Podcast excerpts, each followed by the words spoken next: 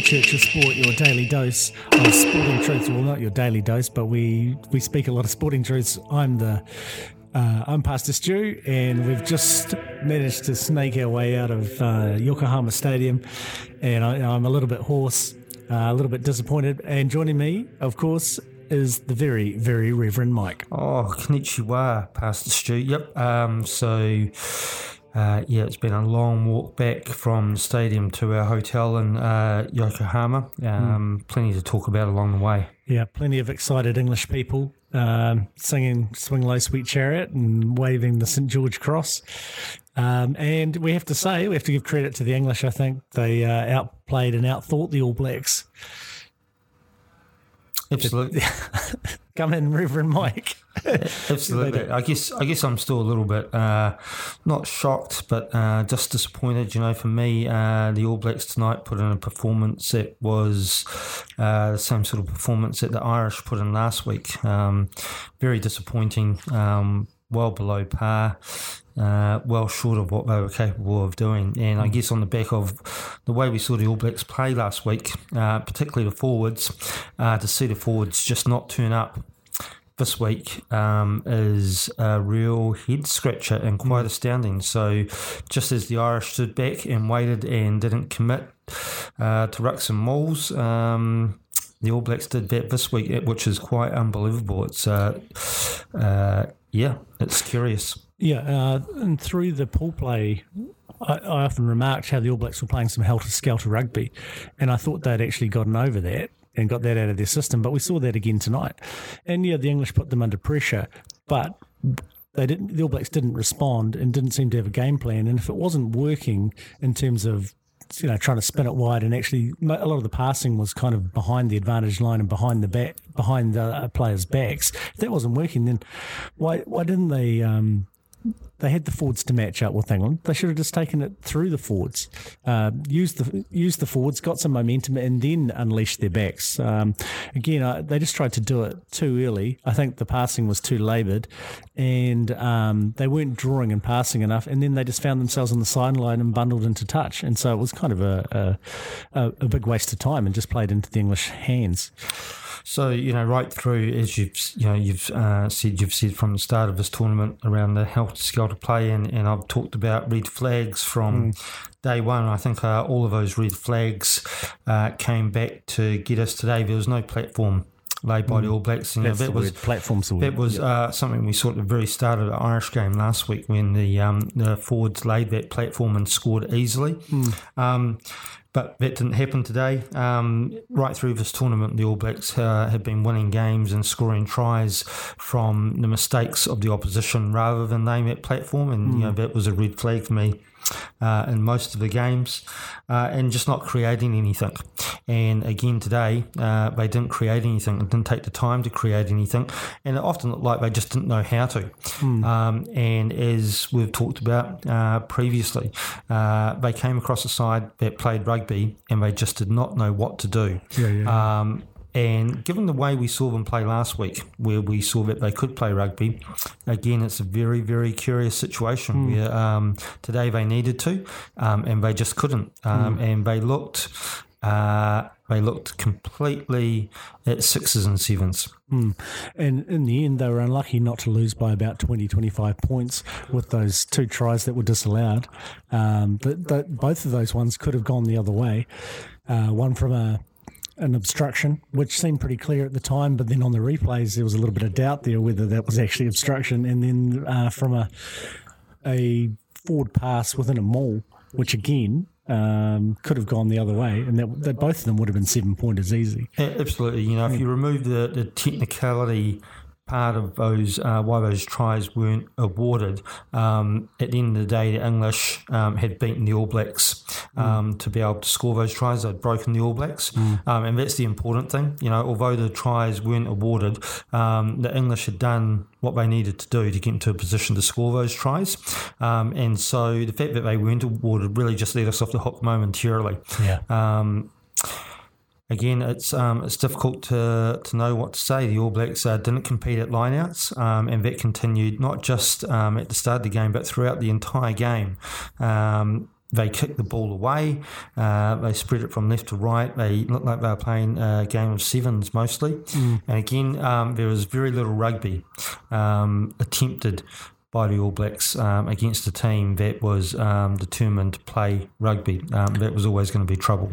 And I think the other disappointing thing is that the All Blacks actually had the chance to fix what wasn't going right, and they didn't do it. And I think that's quite disappointing, because usually we're smarter than that. And the All Blacks are smarter than that when they play rugby, and they can adjust to the game situation, and they didn't adjust. I really thought the second half, you know, they managed to get through to halftime and kind of hold on at 7 or 10-0 it was. And then I thought, okay, they're going to have a good chat about it at halftime. They're going to work out what they need to do, and they're going to do it. But they just started the second half the way they finished the first, basically. And so that's really disappointing for me. Yeah, for many years now, we've seen teams compete and match the All Blacks in the early stages of a game. And generally that's when the opposition plays rugby. And the All Blacks don't know what to do, but the opposition can't keep to their game plan for the full 80 minutes. And what we saw today was the English stuck to their game plan. I was watching intently after the All Blacks scored their try to see what the English would do. And what they did was exactly what they'd been doing. They kept to their plan and they kept on going. They didn't panic. And that was really the end of the All Blacks. Yeah. And a couple of key moments. One was a potential yellow card that was looked at for a no-arms tackle or leading with the shoulder on Sevu Reece. Card wasn't awarded. Potentially earlier in the tournament it may have been. And the other one was a penalty given to the All Blacks, which the resulting kick would have put them 5 metres out for sure. They would have been on the attack. And but instead the referees noticed a push in the face by Sam Whitelock on Colin Farrell, I think it was. Colin Farrell? Or is he the actor? What's his name? Owen Farrell. On Owen Farrell. Whatever. He was acting, whatever he was doing. I think that's quite relevant, actually, that I called him Colin. And penalty reversed. All Blacks suddenly find themselves defending. And then I think shortly after that, England won another penalty and kicked some more points. Yep, certainly so, the push in the face was pretty innocuous, but yeah. I guess it was... an indication of the lack of discipline within the All Blacks. And that was a couple of times from Whitelock too. Yep. I think there was another one he tackled a player without the ball. Yep, far too often, again, you know, I think if blame is going to be laid, it can be laid at the feet of the All Black forwards, because far too often it was left up to a halfback or a winger to be doing the work of a forward. And that automatically brought people out of position. It had people doing jobs that they weren't there to do. And yeah, just generally pretty ugly, pretty disorganised, and they weren't able to do anything different when they needed to do something different. And I think that comes back to the style of rugby that's been coached into them for a long time now. Helter-skelter, it's all well and good. If you've got a team that is reacting to that, the English didn't react to that. The English knew what they wanted to do, and what we needed to do was to try and play the way the English were playing. Had we, I think it would have been quite different. Yep, definitely. Because the All Blacks definitely had the firepower. If they had some structure and they had some platform to construct some tries, and we didn't. I can't think. Maybe one time we were down inside, close to their line attacking, and it might have been that defence when we scored the try.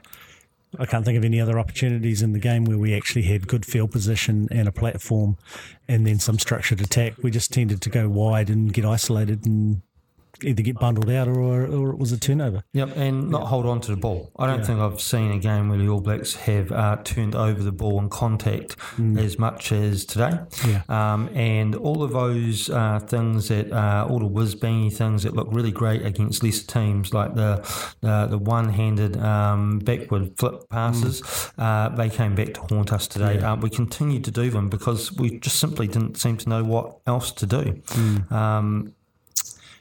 Yeah, very curious. Very curious. Yep. I guess the only thing worse than the All Blacks performance tonight was once again we were behind Scotty Stevenson and Beaver, and you know I guess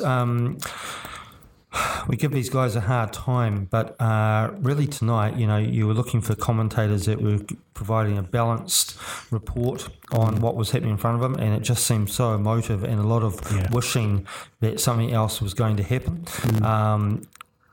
Yeah, those guys shouldn't commentate rugby ever again. No.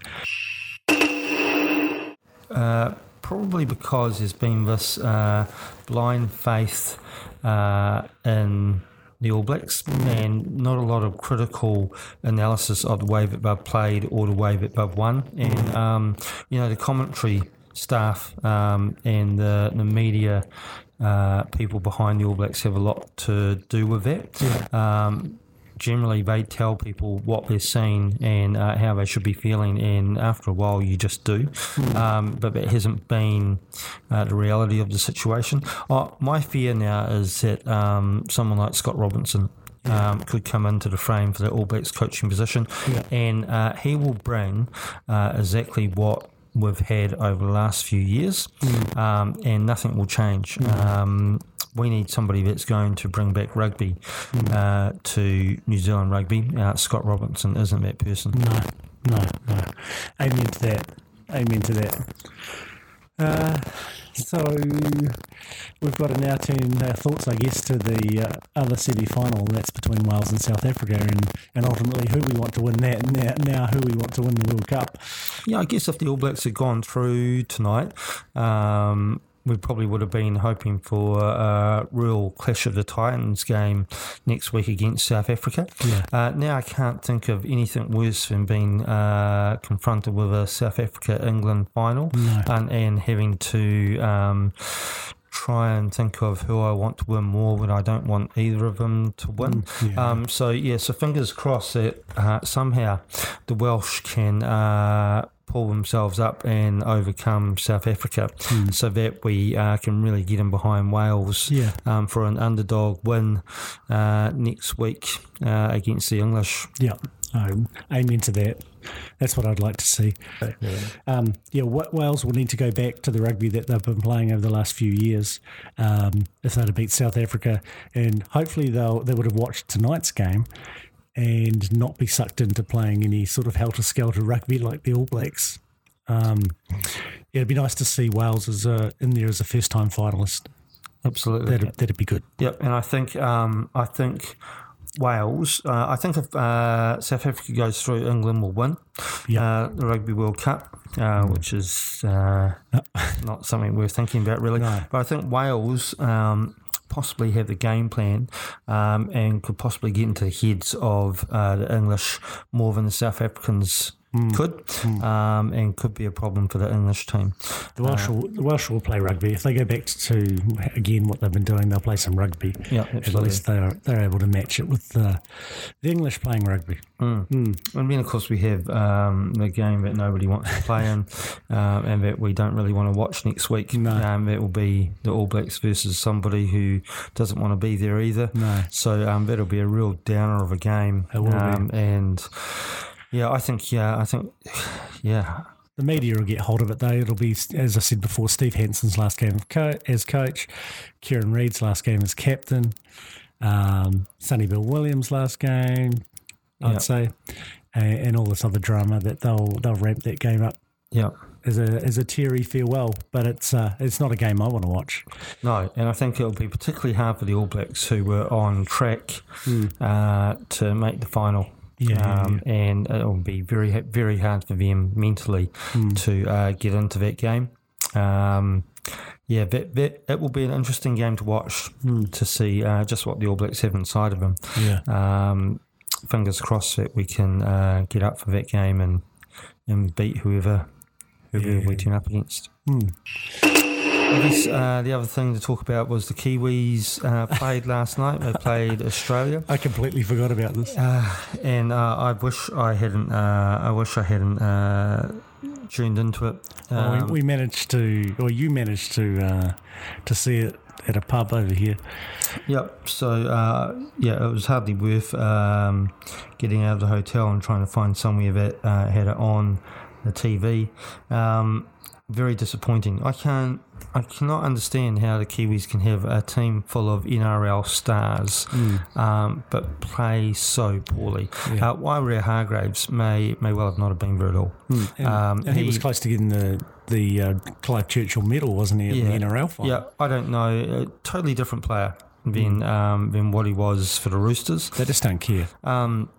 He may well not have been there. He wandered around the field.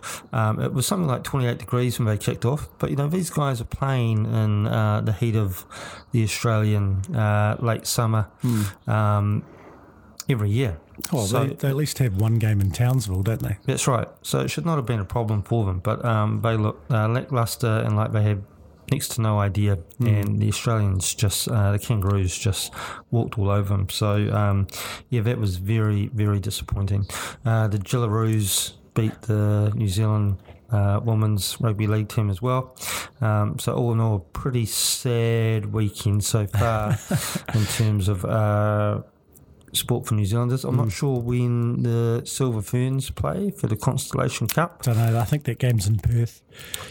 Is it tonight? No, I don't know. Maybe we could... Well, the Phoenix have got a game. Yeah. Yeah, it can only get worse, really, this weekend. So, fingers crossed that the Silver Ferns can win their game against the Australian netball team. That might revive something of the weekend for us. Right now, we're feeling pretty flat, and I would imagine there's going to be quite a amount of sake drunk for evening. Yeah. Well, I think again, I'm feeling okay. It is flat. I would have rather the All Blacks played well and lost. Yeah. I think I'm more disappointed by the performance than the actual loss. Yeah. So, because, it was just awful. And, English put the pressure on. They played well. But I think also the All Blacks just were clueless. Yeah. So, and as I said before, I'm disappointed that they weren't able to work out how they could actually get back into the game. Yeah. True. True. Yeah. It's a real head scratcher. Yeah. Yeah. For a country that's supposed to have the best rugby brains, and we see these brains coaching all around the world. Yeah, there was a lack of thought and game plan, and it continued in the second half, as I said. And so I'm starting to get a little bit annoyed about that now. Yeah. Yeah, it will be interesting to see how English play next week and whether they stick to this plan or the style of rugby, or whether they revert back to, I guess, an All Black style of rugby to try and beat their opponents next week. Yeah. But, all credit to the English. They came, they did the job. They didn't look euphoric after the game. No, that's a first. They looked like they had just done the job they needed to do, and they looked like an All Black side heading towards a World Cup final. Yeah. Amen to that. All right, so that's it for us in Yokohama. We'll probably be back with another show in terms of wrapping up the Rugby World Cup. Can we change our tickets and get home early? Well, I'm sure we can. My enthusiasm for being in Japan has suddenly disappeared. It's not much fun. Yeah, I don't particularly want to have to make our way to see the All Blacks play for third and fourth, and I don't really know if I want to be sticking around for the finals either. So no, not much fun. Yeah, and at least if we go home early, we're not going to be stuck in the same aisle of seats as Scotty Stevenson and Beaver. I think I would lose my rag if that were the case. Yeah, well. Thank you for joining us on the Church of Sport, and you can find us on Anchor, of course, or on iTunes, Google Podcasts, and lots of other ones that I can't remember because I haven't got my piece of paper in front of me because, kind of don't care anymore. But anyway, all right, so we'll be back at some stage with a wrap of Rugby World Cup 2019, and until then, go in peace or just go hard. Amen to it, Pastor Stu.